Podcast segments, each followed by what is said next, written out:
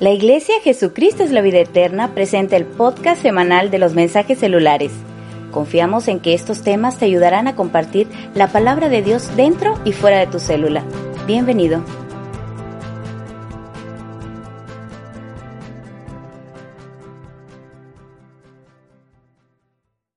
Bien, mis amados hermanos, Dios les bendiga. Una vez más, continuamos con la palabra del Señor en medio de nuestro culto de adoración y alabanza al Señor. Como ustedes pueden ver, ya llegó la Navidad. Y esto es algo importante o debe ser algo importante en nuestra vida. Algo que sucede en las vidas o en la, formación de las personas, hermanos, es que a veces no sabemos comportarnos en los diferentes eventos sociales que tenemos. Hay personas que no saben qué decir, no saben cómo sentarse o no saben cómo manifestarse en algún momento especial de la vida. Y esto es algo que el Señor dijera en su palabra en Lucas capítulo 7 versículos 31 al 34, donde vamos a sentar el tema de hoy, titulado ¿Cómo comportarme en la Navidad? ¿Cómo comportarme en la Navidad? Si está listo, póngase de pie y lea conmigo la palabra de Dios, Lucas 7, 31 al 34. Dice, y dijo el Señor, ¿A qué pues compararé los hombres de esta generación o a qué son semejantes? Semejantes son a los muchachos sentados en las plazas que dan voces unos a los otros y dicen, os tocamos flauta y no bailasteis, os endechamos y no llorasteis. Porque vino Juan el Bautista que ni comía pan ni bebía vino y decís, demonio tiene. Vino el Hijo del Hombre que come y bebe y decís, este es un hombre comilón y bebedor de vino, amigo de publicanos y de pecadores. Sin duda, hermanos, hasta el mismo Señor hace una comparación con nosotros en esta generación. Ya no sé qué hacer con ustedes, dice Dios. Les toco flauta y no, y no bailan. Les endecho, les abrazo y no lloran. No sé exactamente qué hacer con ustedes, amados hermanos y amigos. Esto es algo que suele suceder. ¿Cuál es tu actitud cuando hablamos de la Navidad? ¿Cómo te vas a presentar en este proyecto importante llamado Navidad? ¿Qué cosa es Navidad y qué no es Navidad? Es algo que tú deberías también contestarte y trataré de hacerlo a través de estos puntos, así que si estás listo, vamos manos a la obra. Vamos a aprender cómo comportarnos en esta Navidad. Como paso número uno, debemos presentarnos en esta Navidad con una actitud de espera. Diga conmigo, con una actitud de espera. En Lucas capítulo 2, versículos, versículos 25 al 38, nos narra una historia, hermanos. Es la historia de Simeón y Ana. Esta historia donde ellos esperaban con paciencia el advenimiento de nuestro Señor. La Biblia dice que María llegó con el bebé en manos y entonces Simeón lo tomó y al mirarlo vio la gloria del Señor en él y dijo que estaba listo para morirse ya, que ahora habían visto sus ojos la gloria del Señor. Igual Ana pudo mirar en el Señor la gloria y la benevolencia del Señor. Pero hermanos, ¿Cuál es tu actitud cuando hablamos de la Navidad? ¿Cómo te presentas tú ante la Navidad? ¿Te presentas con esta espera de momento especial donde tú vas a acercarte más a Dios y le vas a reconocer que Él vino por ti, vino a ayudarte y que tú le amas con todo tu corazón? ¿O odiarás este momento porque para ti es un derroche de gastos y mirarás en la Navidad lo que no es la Navidad y eso te pondrá de mal humor y dirás, para mí es un, desperdicio este momento y de hecho lo es, porque los hombres hemos tomado la Navidad que estamos viviendo muy lejano de lo que es la verdadera Navidad de la Biblia. Sin embargo, amigo, hermano que me escuchas, espero que tú no pierdas en tu corazón el la importancia de reconocer que Dios sí celebró la Navidad y que nosotros debemos celebrarla con amor también hacia Dios. En este momento te invito a que en tu mente empieces a decir, ¿cómo es mi actitud? ¿Yo estoy esperando la Navidad? ¿O, para mí es una fecha como cualquier otra? Deberías esperarla. En la Biblia hay dos personajes por lo menos, Simeón y Ana, que nos mostraron que para ellos era muy importante, también lo debe ser para ti. Espérala, pero con el mismo corazón de Simeón, con el mismo corazón de Ana, no con derroches de dinero, sino con la espera de que Dios nos ha venido a visitar a través de la presencia de nuestro Señor Jesucristo. Bien, veamos la siguiente actitud, hermanos. ¿Cómo debo prepararme para la Navidad? Bueno, con una actitud de adoración. Di conmigo, con una actitud de adoración. Correcto. Lucas capítulo 2 versos 13 y 14 nos muestran que cuando nuestro Señor nació, los ángeles mostraron su alegría y entendimiento de lo que este acto representaba. Su gozo los llevaba a alabar y testificar la buena voluntad de Dios para con los hombres. Estoy seguro de que ninguna otra criatura podría expresar con mayor claridad el sentimiento del corazón de Dios. ¿Recuerda? Los ángeles aparecieron en el cielo y entonces todos a una sola voz empezaron a cantar y a decir, gloria a Dios en las alturas y en la tierra, paz, buena voluntad para con los hombres. Pero hermano, ¿cuál es tu actitud cuando te acercas a la Navidad? ¿Cuál es tu expresión? ¿O no será que no solamente no adoras al Señor y engrandeces el acto de Dios en él, sino que te mantienes de mal humor declarando que esta no es la fecha o que Dios no mandó a celebrar la Navidad o cosas semejantes, o peor aún, lo tomas y te emborrachas o empiezas a maldecir o actuar de una manera totalmente más mundana de lo que nunca hiciste en todo el año. ¿Recuerdas lo que el Señor dijo en el texto? Semejantes son a los muchachos sin entendimiento, por eso son muchachos, sentados en las plazas que dan voces unos a otros diciendo, os tocamos flautas y no bailasteis, os endechamos y no llorasteis. ¿Cuál es tu actitud ante la Navidad? Debe ser en una actitud de adoración. Debes reconocer al Señor y acercarte con cantos, con alegría, adorando al Señor por el bien tan grande que Él hizo a nuestro favor. Esto hicieron los ángeles, hermano. Espero que tú no desentones, porque en un coro tan majestuoso, hermanos, qué feo es encontrar a una persona que no sabe cantar, que canta en un tono desafinado, o encontrarte a alguien que no está vestido del mismo color que todo el coro. Así eres tú cuando no entiendes la importancia de la Navidad y te comportas en medio de ella sin adoración. Eres como cantando en otro tono. No lo hagas así. Entiende, el cielo adora al Señor, la naturaleza adora al Señor. Tú y yo debemos también adorarlo por este acto maravilloso que es que Él nos haya venido a visitar y nos haya traído buenas nuevas de parte de Dios. Así que te, recordaré las dos cosas que he dicho hasta ahorita. Con una actitud de espera. ¿La esperas? Espera la Navidad. Y con una actitud de adoración, de respeto, de amor hacia Dios. Muy bien. Ahora vamos con la tercera actitud. ¿Cuál sería esta actitud? Bueno, con una actitud de búsqueda de Dios. Di conmigo, búsqueda de Dios.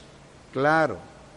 En Mateo capítulo 2 versos 1 y 2 encontramos a unos participantes de la Navidad que son unos magos que venían de Oriente, unos sabios, venían de Oriente. Ellos buscaban en Dios, buscaban en los cielos y mirando fijamente encontraron una estrella que no solamente anunciaba el nacimiento del rey, sino que también los guiaría hacia Él. Nuestra actitud debe ser parecida. Nuestra búsqueda de los acontecimientos celestiales deben acaparar nuestra atención y fijarnos en la necesidad de movernos de nuestras comodidades o seguridades para emprender el viaje que nos llevará a mirar con nuestros propios ojos la misma gloria de Dios. Pero qué mal caen, hermanos, aquellos que todo lo quieren fácil. Aquellos que nunca preparan nada y solamente piensan en recibir. Tal actitud es muy diferente a lo que nuestro Señor nos ha enseñado y cómo debemos comportarnos. Es exactamente como el Señor dijera en el texto que da origen a este mensaje, os tocamos flauta y no bailasteis, os endechamos y no llorasteis. Es decir, todo estamos esperando que nos los den. Y nuestra actitud debe ser de búsqueda. Qué bonito, hermanos, estar aquí en medio de nuestro templo y estar ya preparando todo para este momento especial. ¿Y tú estás preparando algo? ¿O dirás, no estás viendo el sufrimiento que tengo? ¿No ves que no tengo, que estoy en una casa que no es mía? ¿No estás viendo que estoy con este problema de la pandemia y con este problema de la inundación? Hermanos, pretextos siempre habrá. Pero escucha, ya están tocando las flautas. ¿Puedes escuchar? Ya el Señor está endechándonos. Ahora, ¿qué vas a hacer? Al sonido del Señor cantarás también con el Señor. Al abrazo del Señor llorarás y te humillarás ante el Señor. O simplemente serás como dice la Biblia, te toqué flauta y no cantaste. Te endeché y no lloraste. Porque siempre mantienes esa antipatía hacia las cosas de Dios. Y entonces le vas a echar la culpa a toda la situación que estamos viviendo. Pero el problema no está en la situación, el problema está en tu corazón. ¿Cómo está tu corazón, hermano? Porque muy a pesar de todo lo amolado que podamos estar, tener una actitud de búsqueda de Dios es algo que en lo que debemos preocuparnos. No importa cómo esté. San Pablo decía, sé vivir con abundancia o sé no tener nada. En todo y por todo estoy enseñado. Y luego dijo, todo lo puedo en Cristo, que me fortalece. ¿Estás enseñado tú, amado hermano, hermana, amigo? ¿Estás enseñado a vivir correctamente en estas fechas? ¿O ya empezaste a echarle la culpa a todo lo que está pasando para que tú dejes de faltar, o sea, faltes a Dios y no le adores y le bendigas como es debido? Bien, vamos entonces ahora a la cuarta actitud y última de nuestro mensaje. ¿Cómo debo prepararme para la Navidad? Con una actitud de entrega. Di conmigo, con una actitud de entrega. Lucas capítulo 1 versos 35 al 38. Este quizás sea la actitud más celebrada en el mundo, pues es una actitud de José y María. Ellos eran dos jovencitos que estaban esperando casarse ya todos tenían planificado, habían decidido qué fecha ellos iban a celebrar su boda. Y en medio de esa celebración y de ese acontecimiento importante, aparece el ángel del Señor ante María, le dice que en ese momento va a quedar encinta de parte de Dios y que por consiguiente a partir de ese momento quedaría embarazada y llevaría en su vientre el plan y el proyecto de Dios que es nuestro Señor Jesús. ¿Cómo te asentaría una, una eh, noticia como esta, hermano? En medio de que tú ya tienes todo planeado. Habíamos decidido hacer esto, habíamos planeado todo este año con mi familia salir, hacer acá y hacer allá, y de repente llega la pandemia. De repente llega la enfermedad. De repente llega la inundación ¿Y qué vas a hacer? Aprendamos de José y María, hermanos, con una actitud de entrega. Ellos le entregaron sus vidas a Dios. Sus planes fueron cambiados por Dios y no renegaron del Señor, sino dijeron amén a eso. Ya habrá tiempo para nosotros. Pero primero el reino de Dios y su justicia. Y esto fue lo que hicieron. Ellos se pusieron en las manos del plan de Dios María por nueve meses estuvo ocupando su vientre en el hijo que no era de, de José, sino en un plan divino. Luego nació el Señor Y cuando el Señor nació vinieron acontecimientos de persecución que José tuvo que tomar al niño y a María y salir huyendo. Cuando el ángel se aparece en sueños a José y le dice que Herodes va a intentar matar al niño, José pudo haber tomado la decisión, bueno, yo creo que está bien, saquemos a Dios del plan que ya teníamos original, María y yo, y que de una vez maten a este niño, y yo creo que me quedo muy bien con el plan que yo tenía con mi esposa. Pero no hizo eso José. José tomó el plan de Dios como su plan. El plan propio de él con su esposa quedó relegado a segundo término para imponer en primer lugar el plan de Dios. ¿Cuáles son los preparativos que estás haciendo tú para la Navidad? ¿Estás haciendo algún plan especial que tenga que ver con Dios? Tantas personas con necesidad, hermanos, en este momento te podría llevar a ti a poder llevar ayuda en el nombre del Señor en estas fechas. Podrías hacer un plan especial que tenga que ver con el Señor y no con tus planes normales. Y alguien dirá, hermano, si no estoy para qué, para regalar, estoy para que me regalen, no estoy para dar, estoy para recibir. Mientras estés en esa actitud, nunca vas a poder experimentar la verdadera Navidad de Dios. Dios quiere que tú y yo formemos parte de la extensión de la buena voluntad del Señor.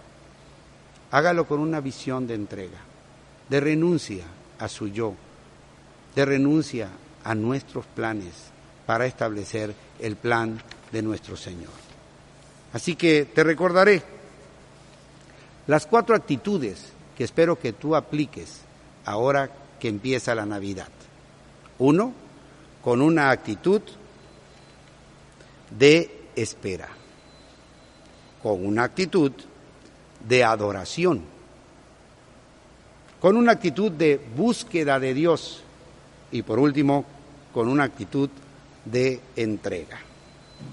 Amado hermano y amigo que me escuchas, es un llamado de parte de Dios para ti que recuerdes estas fechas, pero como la fecha verdadera de Dios.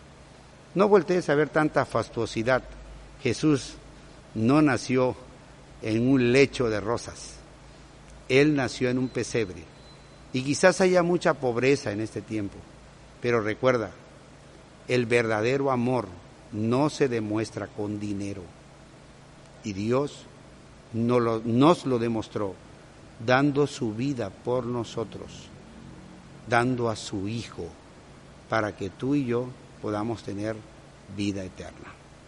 Si tú quieres tener la vida eterna del Señor, acuérdate de estas fechas, pero no a la usanza del mundo, sino a la usanza de Dios.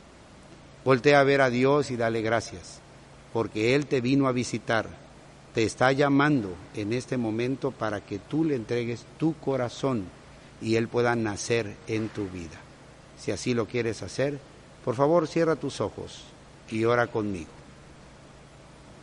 Bendito Señor, te doy gracias por la vida de todos aquellos que escuchan tu palabra.